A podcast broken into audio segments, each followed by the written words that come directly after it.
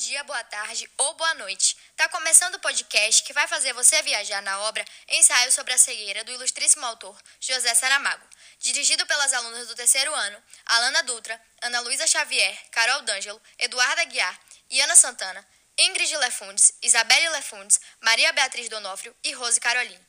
Convidamos todos a apertarem os cintos, porque a aventura já vai começar. Bom, para dar início, farei um breve resumo sobre a obra Ensaio sobre a Cegueira, de José Saramago. De forma sucinta, um motorista parado no sinal subitamente se descobre cego. É o primeiro caso de uma cegueira branca que logo se espalha de maneira incontrolável e sem escolher as suas vítimas.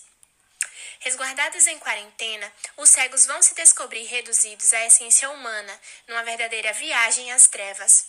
O ensaio sobre a cegueira é a fantasia de Saramago, que nos lembra a responsabilidade de se ter olhos quando os outros perderam. O autor nos dá aqui uma imagem aterradora e comovente de tempos sombrios à beira de um novo milênio, impondo-se à companhia dos maiores visionários modernos, como Kafka e Elias Canetti. Análise literária. A obra de José Saramago apresenta três características estéticas principais. Como a primeira, podemos destacar uma escrita baseada na descrição fluida, ou seja, o autor utiliza a mistura entre o discurso direto e o indireto. A principal particularidade dessa mistura seria a ausência de alguns elementos presentes no discurso, ou seja, a ausência de aspas, travessão e até mesmo do parágrafo.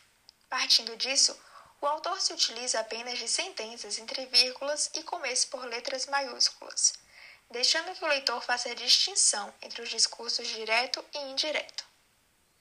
A segunda característica é definida pelo narrador onisciente, ou seja, a narrativa acontece em terceira pessoa. O narrador apresenta conhecimento sobre os fatos apresentados, se utilizando de fatores psíquicos dos personagens, explorando seu interior e seus pensamentos, além de trazer abordagens como a sabedoria popular, a superstição e a expectativa presente em nossa maneira de lidar com a realidade. Como uma terceira característica, podemos considerar o uso de ironias ao longo da narrativa, trazendo ares até mesmo cômicos e que, de certa forma, proporcionam leveza a uma narrativa agressiva. Elementos críticos do livro. Em determinado momento da obra, como as causas da repentina cegueira são desconhecidas por todos, os cegos aos poucos vão sendo recolhidos a um manicômio abandonado e são mantidos em quarentena, com o objetivo de impedir a disseminação da doença. Mas, conforme o tempo vai passando, todas as pessoas que permaneceram no lado de fora também vão perdendo a visão, fazendo com que a vida na reclusão torne-se insuportável pelo fato do número de infectados exceder o esperado.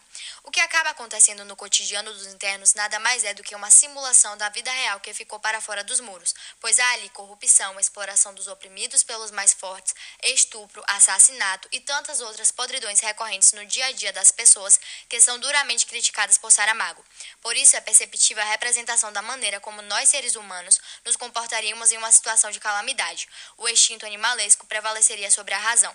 Além disso, é importante a atenção para o principal valor social exercitado ao longo da narrativa, a empatia, a qual pode ser observada quando as pessoas se submetem a algumas situações em troca de benefícios do coletivo.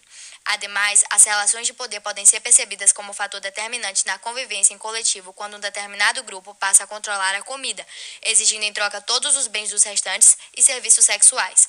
Em suma, por meio das próprias palavras do autor, sob uma interpretação crítica, podemos dizer: são 300 páginas de constante aflição.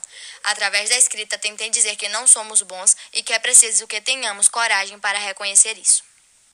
Sendo em paralelo com a contemporaneidade. A obra de José Saramago é atemporal e essa situação de descaso do governo transcende até a contemporaneidade. Odiernamente, o mundo vivencia o momento da pandemia do coronavírus. É evidente que nenhum país possui a solução para um momento como esse. Entretanto, existem boas organizações políticas, econômicas, educacionais em alguns lugares que amenizam os impactos dessa doença. O cenário do Covid-19 no Brasil é um descaso com a população. Como foi exposto no livro, ocorre a infraestrutura precária do manicômio, mas na realidade dos brasileiros são os hospitais que estão desprovidos de suprimentos médicos, leitos, equipamentos, dentre outros. Os profissionais da saúde encontram-se no mesmo estado da guarnição da obra Ensaio sobre a Cegueira, apavorados e com instruções mínimas de como proceder diante da situação, sendo uma delas dar prioridade aos jovens, enquanto os idosos são permeados pelo sentimento de serem descartáveis. Dessa forma, mediante essa situação caótica, o sistema do governo é ineficiente, apático e desprovido de condutas morais. O destino dos cadáveres contaminados pelo coronavírus são sacos plásticos dentro de valas, sem despedidas ou flores, assim como o destino dos cegos falecidos que não possuíam um enterro digno e o seu corpo era deixado sob a responsabilidade dos outros doentes. Compreende-se que a ficção virou realidade. De certo modo, as críticas efetivadas no livro estão em paralelo com a atualidade.